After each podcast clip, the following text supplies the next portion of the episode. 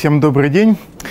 Меня действительно э, зовут Антон, я работаю в Санкт-Петербургском государственном университете на кафедре довольно длинным страшным названием. Ну вот э, вчера здесь мой коллега выступал, Андрей Серяков, рассказывал про э, современные достижения физики. Ну а я попытаюсь рассказать наоборот, про несовременные. Ну и лекция будет такая очень расслабляющая, очень обзорная, никаких формул там не будет. Будет э, одна только болтовня. Ну, э, с самого начала э, я попытаюсь объяснить, почему именно о времени я захотел рассказывать, почему именно сейчас. Э, мы увидим, что для ответа на этот вопрос понадобится углубиться в самую-самую далекую историю человечества, то есть как вообще начиналась наука. Э, ну и вот из этих самых глубин истории я вас попытаюсь провести через э, основные этапы формирования представления о времени. То есть это в первую очередь время для людей, то есть каким образом мы с вами воспринимаем время как люди, живущие там в социуме. Это будет часть в основном историческая. Но э, поскольку я все-таки физикой занимаюсь, мне э, по рангу положено говорить о физике. И вот в, в тот момент, когда станет возможным говорить уже о физических представлениях о времени, мы к ним и перейдем. То есть э, после того, как мы обсудим, как люди двигаются по времени, э, мы поговорим о том, э, как в принципе можно двигаться по времени, как, каковы его свойства э, сами по себе. Ну и вот э, последний последнее достижение. Это 20 век, это время для космоса, как время движется для всей Вселенной.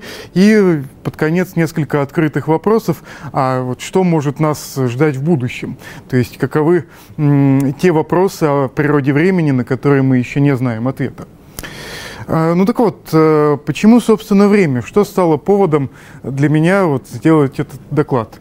Я э, как и многие из вас, э, слышал о том, что месяц назад э, произошло долгожданное переопределение эталонов международной системы единиц. Ну вот 20, кажется, мая вступила в силу новая, ну, вступил в силу новый стандарт единиц э, измерения международный. И э, вот в этом стандарте есть э, некоторые существенные изменения. Ну вот э, про все величины э, сейчас не будем говорить, вот э, про те величины, которые для механики важны. Вот э, в чем, как определяется вообще эталон времени? Кто помнит?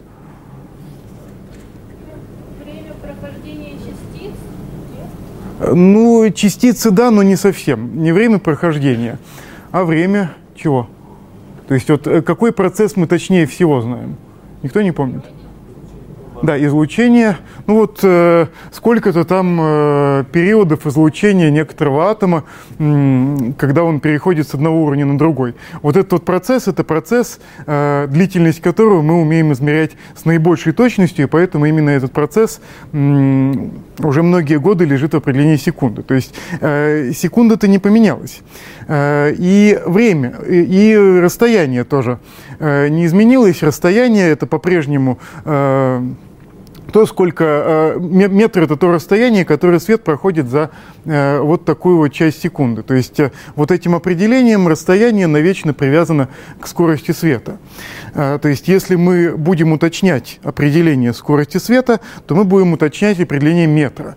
Ну а вот отношение вот этого расстояния к скорости света, оно будет оставаться неизменным. Главное изменение, которое произошло, это изменение эталона килограмма. То есть вот э, старые эталоны килограмма, изготовленные там из э, особо долговечного сплава, отправлен в почетную отставку, и э, килограмм теперь тоже привязан к некоторой фундаментальной единице. Теперь килограмм определяется так, чтобы постоянная планка, вот эта вот буковка h, была равна некоторой точной величине.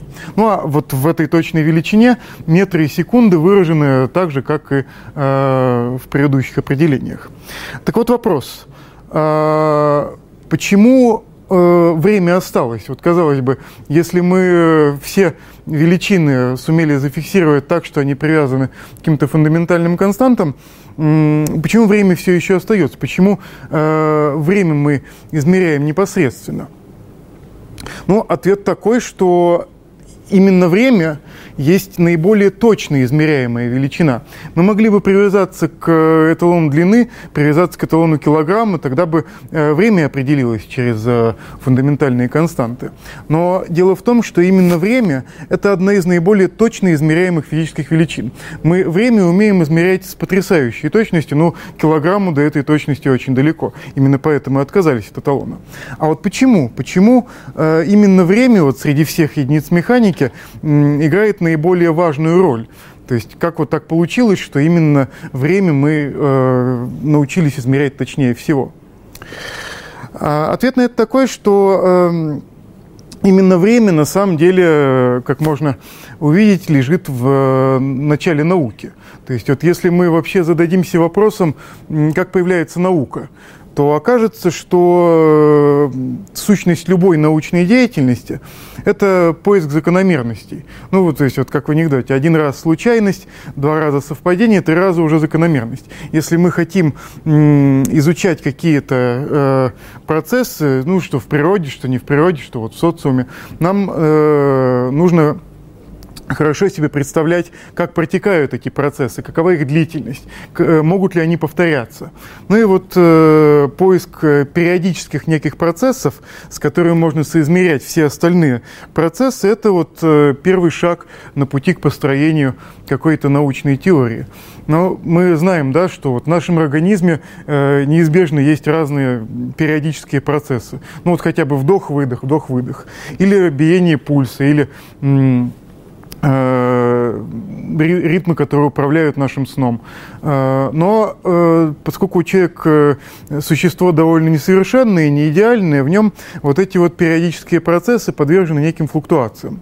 Поэтому люди довольно скоро научились не привязываться к времени конкретного человека, а вот искать в природе какие-то периодические процессы и соизмерять все остальное с ними. Ну вот эти процессы, разумеется, естественнее, естественнее всего связывать с какими-то вещами, которые в небе происходят, потому что, ну вот, что солнце сходит и заходит, это, э, в общем, та истина, которая до древних людей дошла достаточно быстро.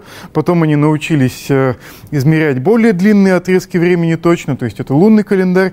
Э, потом они научились по звездам определять года еще более точно. И это было важно, разумеется, для, э, в первую очередь, всяких сельскохозяйственных нужд, потому что там вот погрешность там несколько дней уже может иметь какие-то далеко идущие последствия. А, ну и вот э, именно цикличность этих процессов э, с самого начала людей к ним и привлекала. Ну и вот если вы посмотрите на э, это изображение, вы сможете увидеть в нем древнейший символ вот этой самой цикличности времени. Кто видит его здесь? Да, вот уроборос – это змея, кусающая свой хвост. Ну и вот такое представление о цикличном времени, оно на самом деле довольно типично для Э, древних людей.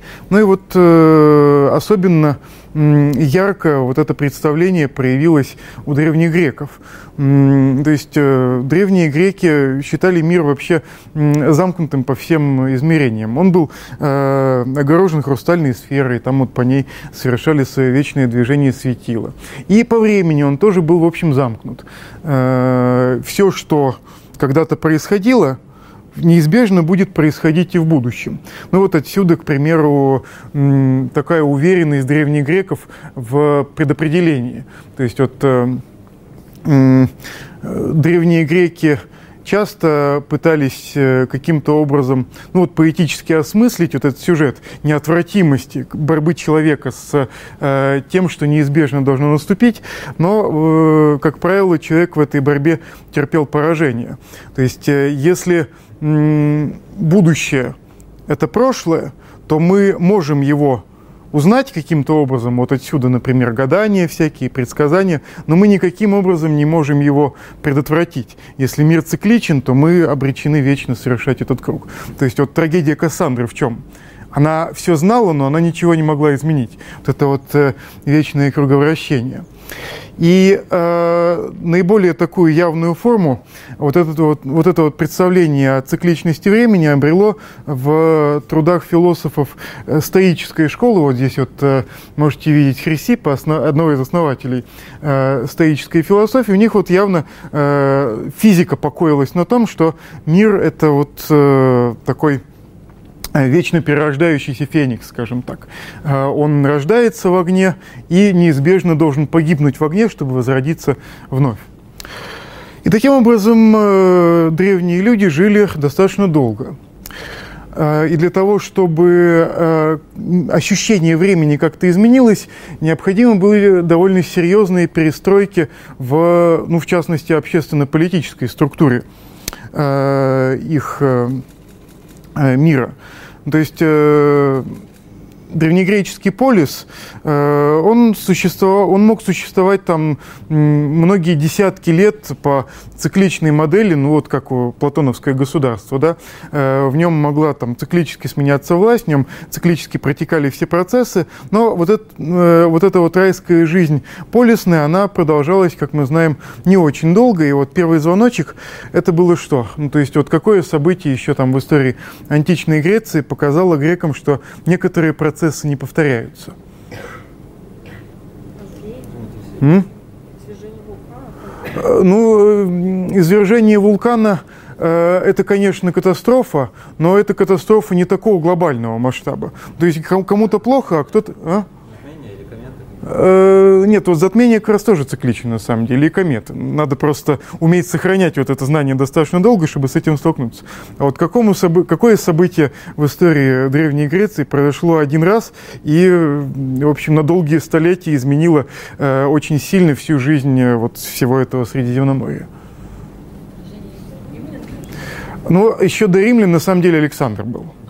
Э, Александр Македонский впервые показал грекам, что ну вот, э, цикл-то можно и разомкнуть. Э, можно и Гордиев узел разрубить, можно и вот это вот цикличное существование развалить. Но даже после того, как наступила вот эта вот эллинистическая эпоха, люди все еще надеялись, что, ну, наверное, когда-нибудь все вернется на круги своя. Когда у них окончательно пропала вот эта надежда, ну, э, на самом деле, довольно не скоро. Прошло много лет, много даже сотен лет, но тем не менее э, еще раз повторилось вот это же событие. И э, стало ясно, что вот после того кошмара, которым закончилось существование Римской империи, вряд ли она возродится вновь. То есть э, для современников падение Рима было э, событием, которое по катастрофичности не было сопоставимо даже с вторжением Александра. Э, Э, в Грецию, и э, поэтому э, представление о том, что все равно это когда-то уже было и когда-то будет, окончательно отошло в прошлое.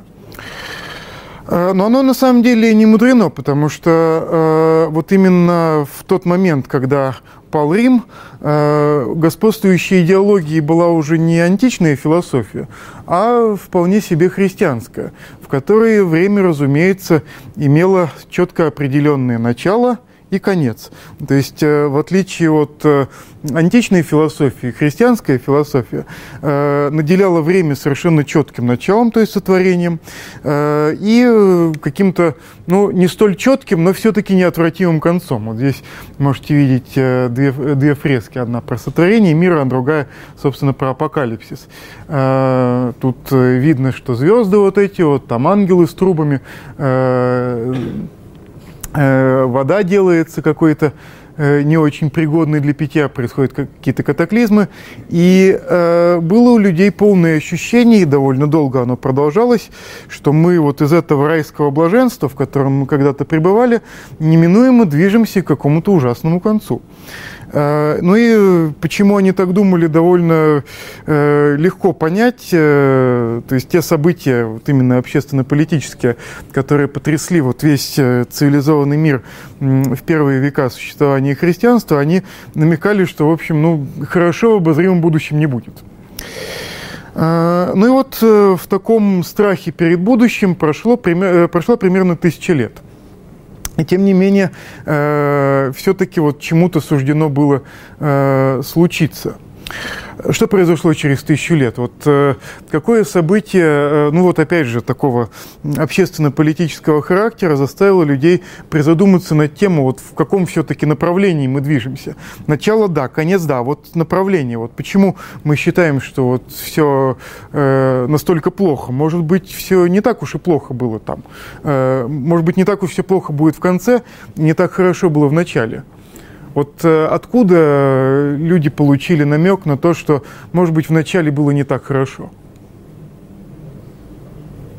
То есть вот э, отсчитайте тысячу лет от э, падения Рима, будет примерно 1500 год. Ну, что тогда произошло? Да.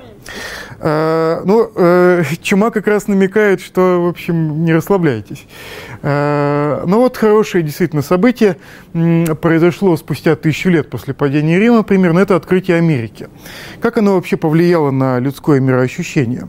Ну, люди увидели, что есть какие-то другие, не очень цивилизованные народы, которые вроде как живут в глубокой, с нашей стороны, древности, с нашей точки зрения, но тем не менее их жизненный уклад чего-то на райский не очень похож. То есть э, очень хорошая иллюстрация к этому. Это известный фильм, кажется, «Апокалипсис» он называется, Мэла Гибсона. Да? Там э, вот эта вот древняя э, цивилизация американских индейцев показана кровожадными вообще монстрами, которые, ну, где угодно, только не в раю живут. И вот э, конкистадоры, они милостиво привели, ну, приплыли на корабликах приводить их к будущему. Вот. Ну и, в общем, долгие были дискуссии относительно того, а как же вот понимать существование других народов, и почему же это так вот они не очень хорошо живут, если вроде как по всем признакам там у них и... Э, Э, райское блаженство должно быть. Они живут, в общем, в жарких странах. Там вот тоже есть какие-то деревца с плодами. Не похоже, чтобы они от э, плода познания чего-то вкусили, потому что с точки зрения европейцев они были совершенно, не, э, совершенно нецивилизованными. Ну вот знакомство вот с укладом жизни первобытных народов э, привело людей к мысли, что, а может быть, если вначале все было не так э, хорошо, то, может быть, в конце будет все не так плохо. И э, направление времени начало вот как-то менять знак. Но это одно дело, это начало. А вот что у людей, какая мысль появилась ну, примерно э, спустя сотню лет относительно того, что же будет в будущем.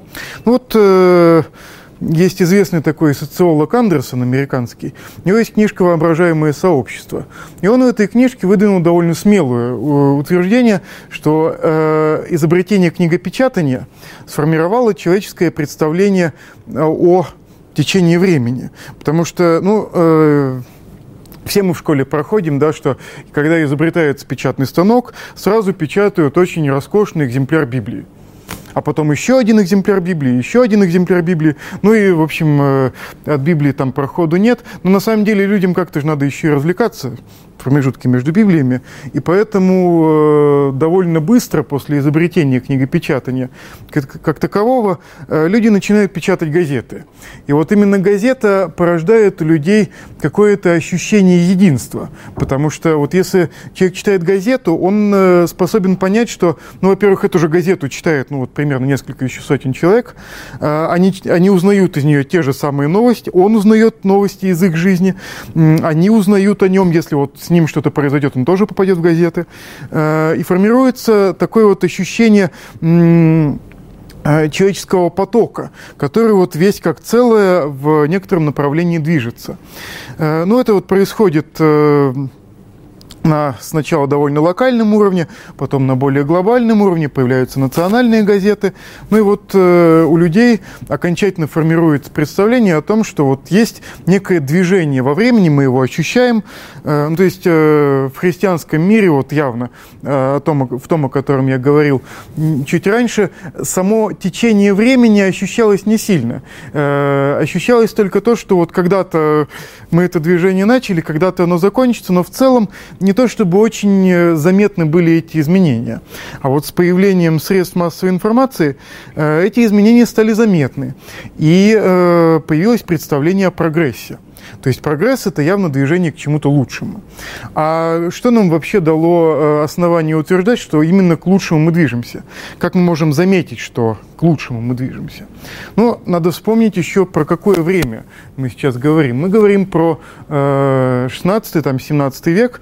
Это вот начало просвещения – и э, просвещение в первую очередь связывается с научными успехами. То есть прогресс, о котором я говорю, получил свое вещественное воплощение именно в победе науки. То есть вот э, видите, кто там на облачке сидит? Кто там на облачке сидит? А? Громче. Да. То есть э, это гравюра из э, трактата Вольтера о физике Ньютона. О физике Ньютона. Э, Ньютон для современников представлял собой такую величину, что ну вот не грех даже было его и обожествить. Особенно если ты человек просвещения и считаешь, что именно наука тебя вот скоро, совсем скоро приведет к светлому будущему и тому райскому блаженству, которое, вот, как раньше думали, осталось далеко позади. Э, ну и вот э, этот самый Ньютон э, в очень небольшом количестве формул сумел описать такие наш видимый мир, причем так, что, возможно, стало делать количественные предсказания. Ну и на самом деле Ньютон был первым, кто явно что-то сказал о времени. То есть математические начала натуральной философии. Это э, очень такой объемистый трактат, э, в котором э, построена математическая теория времени. Ну, в частности, времени. На самом деле, всего, чего он только мог объять. Э, и относительно времени, вот уже физического времени, там э, сделаны два предположения. Во-первых, что время абсолютно, во-вторых, что оно однородно. И э, вот с этими двумя предположениями, с каждым из них, связаны, некое, связаны некие проблемы. Э, то есть э, люди, конечно, жили после Ньютона 200 лет вот с этой физикой, но э, не, давали, не давали покоя два вопроса. Вот если время абсолютно, что это означает? Это означает, что для любой физической системы время течет одинаково. В каких бы условиях она ни находилась, время всегда есть время. Это вот э, какая-то ось еще одна, которая торчит из каждой точки нашего пространства, и весь мир как целое по этой оси движется с э, постоянной скоростью. Но вот если время абсолютно, то непонятно, а, как можно доказать, что оно абсолютно. То есть, э, как убедиться, что для любой физической системы э, время будет течь э, одинаковым образом. Как, иначе говоря, синхронизировать часы во всей Вселенной. А второй вопрос – это однородность. Что такое однородность? Это означает, что нет выделенного начала времени. Что если мы вот ко всем этим буковкам «Т» в наших уравнениях, ну, в частности, в законах Ньютона прибавим какую-то постоянную величину или отнимем, то, в принципе, ничего не изменится. То есть э, по времени можно сдвигаться на какую угодно величину, ну, вот согласно физике Ньютона, и ничего из этого, ничего на это не повлияет, в общем. А, ну и вот э, два этих вопроса это две такие отправные точки, с которых стартовала новая физика. То есть вот 200 лет э, люди, в общем, радостно пользовались физикой Ньютона, но вот э, в какой-то момент противоречия начали нарастать, и э, начали они нарастать вот именно с вопроса об абсолютности. То есть вот как измерить абсолютное время, как синхронизировать часы во всей Вселенной. Ну, э, известно, кто ответил на этот вопрос, и на самом деле известно, как он на это ответил. Э, никак мы не можем измерить абсолютное время. Это вот то, о чем Эйнштейн писал в своих мемуарах, э, что в начале 20 века все физики Европы знали, что такое время, кроме меня. Ну и вот э, именно вопрос о времени лег в основу э, специальной теории относительности, вот формализации ее Эйнштейном.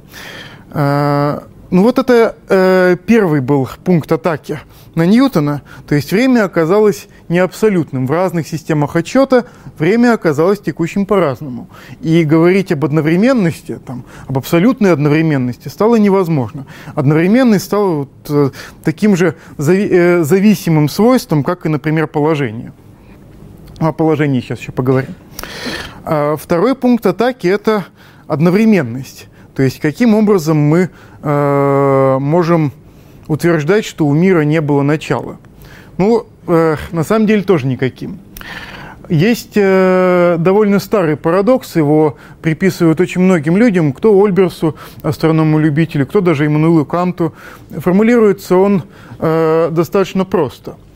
Если предположить, что Вселенная статичная и вечная, то есть она существовала всегда, и с ней ничего не происходит, ни, границ у нее нет, и звезды в ней натыканы равномерно, э, получается странная вещь. Почему же мы тогда ночью не видим бесконечно яркого неба? Ведь если там повсюду звезды, и всегда были звезды, то э, куда бы я ни посмотрел, мой взгляд все равно уткнется в звезду. А если прошло достаточно много времени, то свет от нее успеет долететь. Э, поскольку мы этого не наблюдаем, приходится предположить, что какое-то из этих предположений неверно. Ну, э, второе предположение, ну, довольно бесспорно, это еще Лукреций, философ античный, э, эксперимент с копьем мысленный поставил, доказал, что у мира не может быть границ. Со статью границы мира кинуть копье, что произойдет? Ну, оно или дальше полетит, значит, это не граница, или оно отлетит, значит, там что-то было, и граница тоже не там, а где-то еще.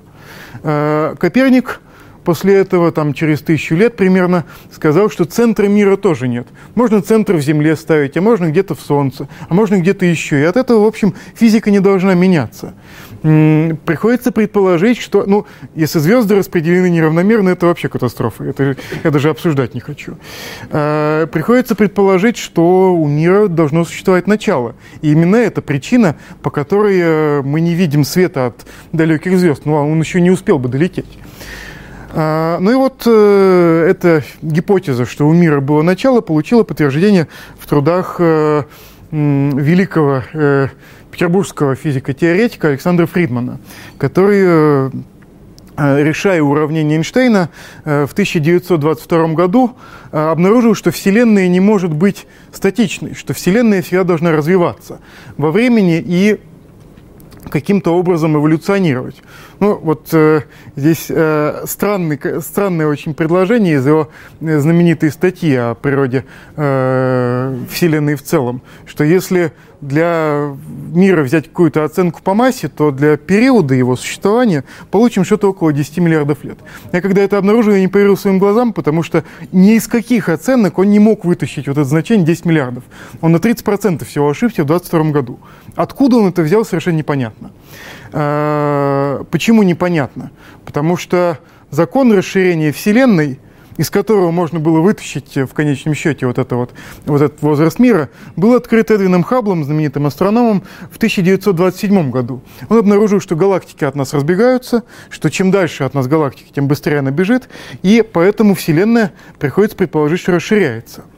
Ну и э, Георгий Гамов, тоже ленинградский, а затем американский физик-теоретик, э, несколько десятков лет спустя предположил, что если Вселенная расширялась, расширяется, то если время назад обратить, то она будет э, туда во времени назад сжиматься. Если она сжималась, то где-то, наверное, было начало – то есть вот э, Гамов – это основатель, один из основателей теории Большого Взрыва. Э, а согласно этой теории, если пространство-время сейчас расширяется, и мы раскрутим назад по времени, то мы в конце концов должны бы вроде как прийти в точку сингулярности, в которой пространство и время в какой-то очень маленькой, в каком-то очень маленьком объемчике находится, непонятно, что там происходит. Ну, Э, поскольку я обещал э, парочку открытых вопросов, вот вам э, открытый вопрос. Никто не знает, что на самом деле находится в сингулярности. Мы еще очень плохо умеем описывать то, что происходило со Вселенной на самых ранних этапах развития, ее развития. Есть две гипотезы. Одна гипотеза, ну, которую сейчас уже э, практически все научные комьюнити считают теорией, это теория инфляции, что э, периоду горячего большого взрыва предшествовал период очень быстрого экспоненциального раздувания. Э, ну вот в течение которого Вселенная очень быстро до почти что наших размеров разрослась. Есть, э, но, но вот эта вот теория, она все-таки не отвечает на тот вопрос, что было в сингулярности. Ну и вот э, есть очень такая привлекательная гипотеза, которая отсылает нас к древним грекам обратно, что на самом деле, а может, сингулярности-то и не было. Может быть, Вселенная была циклической. Ну вот в последние годы э, большое распространение, ну небольшое, а некоторое распространение получило, получили модели экпирозиса, то есть вот из огня э, циклической такой пульсирующей Вселенной, э, в которых на вот этой вот геометрической точки нет, потому что Вселенная успевает начать расширяться. Тот момент, когда достигает вот некоторого критического значения. Но Э, как бы не хотелось нам вот такого вот циклического мира, как бы мы не хотели избежать вот, не, э, так, вот этого страшного конца, пока что ни одной полностью жизнеспособной модели, которая бы заставила всех поверить в то, что мир все-таки как-то пульсирует, у нас еще не создано. Поэтому это вот некий такой открытый вопрос. Но э, время кончается, поэтому пару слов заключения. Я надеюсь, что я убедил вас в том, что время – это одна из самых важных величин физики. Физики очень хорошо умеют его измерять. Физики знают, что происходило во Вселенной ну, в довольно большом интервале времени, если так в целом брать. Э, физики знают, как время может течь, как оно может менять свой ход, как оно может э, ускоряться для каких-то объектов или замедляться. Однако э, мы не очень все-таки еще понимаем, куда именно мы по нему движемся. То есть вот как мы, э, э, как вот человеческие существа осуществляем свое движение, это все еще для нас загадка, потому что формулу тут не напишешь. Ну и во-вторых, а что же нас ждет в конце? Ну, на самом деле наука-то на вот эти вот вопросы, зачем вот это все и почему вот это все, она отвечать любит не очень. То есть вот как это мы знаем хорошо. А вот э, почему, откуда взялось время, что, что у нас будет в конце, там, к чему вот это все, зачем. Это вопросы не вполне научные, поэтому на них э, стоит э, в первую очередь искать ответ не в книжках, а в себе самом. То есть э, какие-то вопросы целеполагания, вопросы о том, как же стоит потратить вот это время, их стоит решать э, в первую очередь на человеческом уровне. И на самом деле решать довольно оперативно, потому что время – это самый ценный, как по мне, ресурс 21 века. Уже даже не деньги, уже даже не какие-то земные блага, а время, которого нам э, неизбежно и постоянно не хватает. Так что вот э, стоит задуматься немножко о том, как же мы тратим это время, и э, о том, э, зачем же мы все-таки сюда пришли и что же нам с этим временем делать. Спасибо. Все.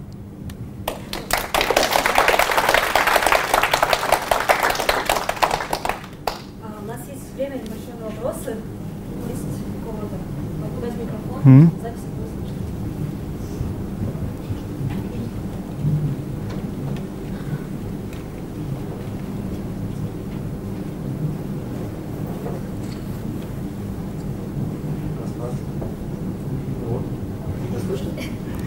так. Смотрите, у нас...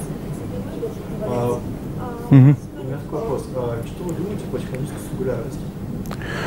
Пойдем ли мы к ней, то есть или все будет как Думаю, что нет. Э, ну вот я в какой-то момент заинтересовался э, тем, как вот люди вообще пытались прогнозировать будущее. Что такое технологическая сингулярность? Это попытка спрогнозировать будущее.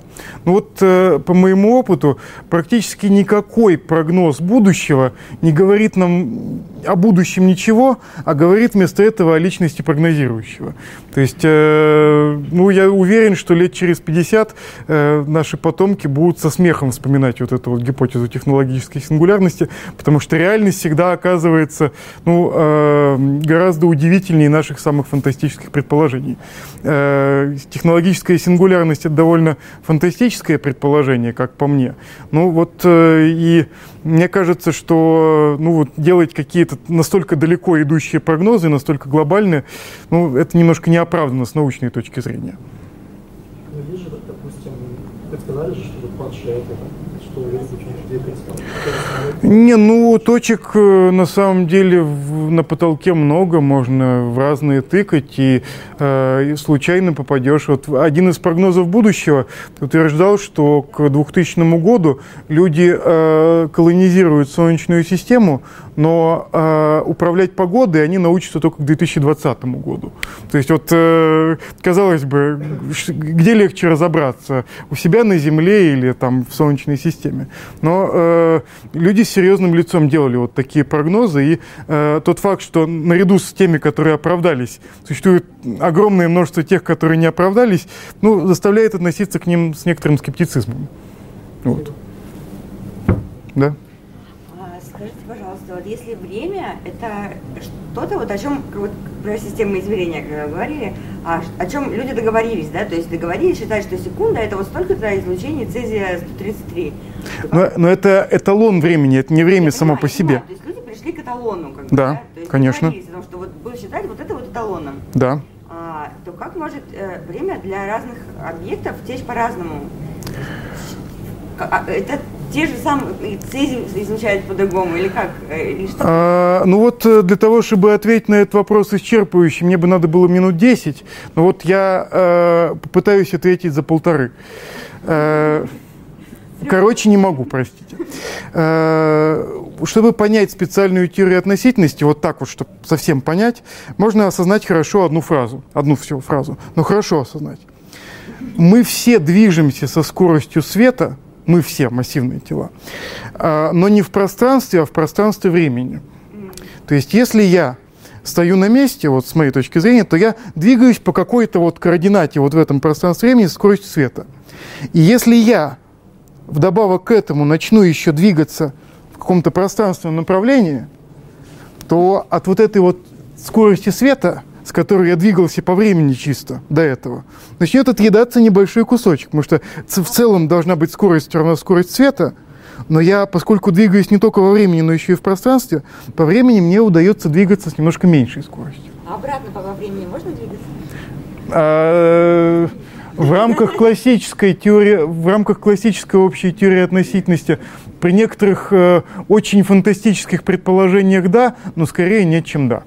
Пока непонятно, да?